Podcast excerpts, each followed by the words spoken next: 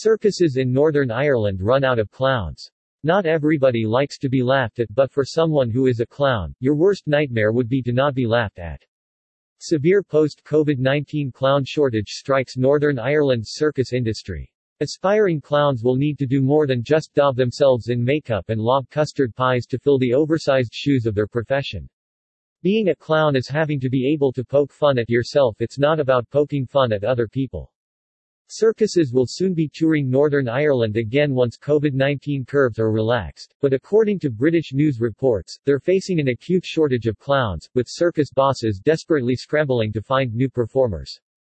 By now, the whole world is aware of UK's ongoing fuel crisis, but very few people realize that there's also a severe clown shortage in Northern Ireland's circuses.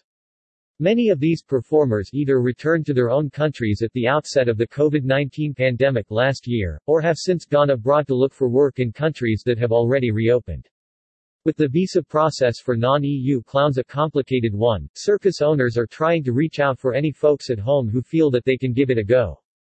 Aspiring clowns will need to do more than just daub themselves in makeup and lob custard pies to fill the oversized shoes of their profession. According to one circus owner, when you go into the circus ring and you've got 700 to 800 people looking at you, no matter what sort of mood you're in you have to light up that circus ring. You have to be able to read your audience, in a short couple of minutes you have to be able to get a rapport going with them and interact and feed off them.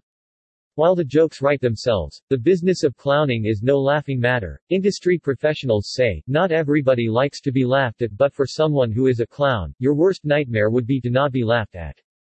You have to be able to poke fun at yourself, it's not about poking fun at other people.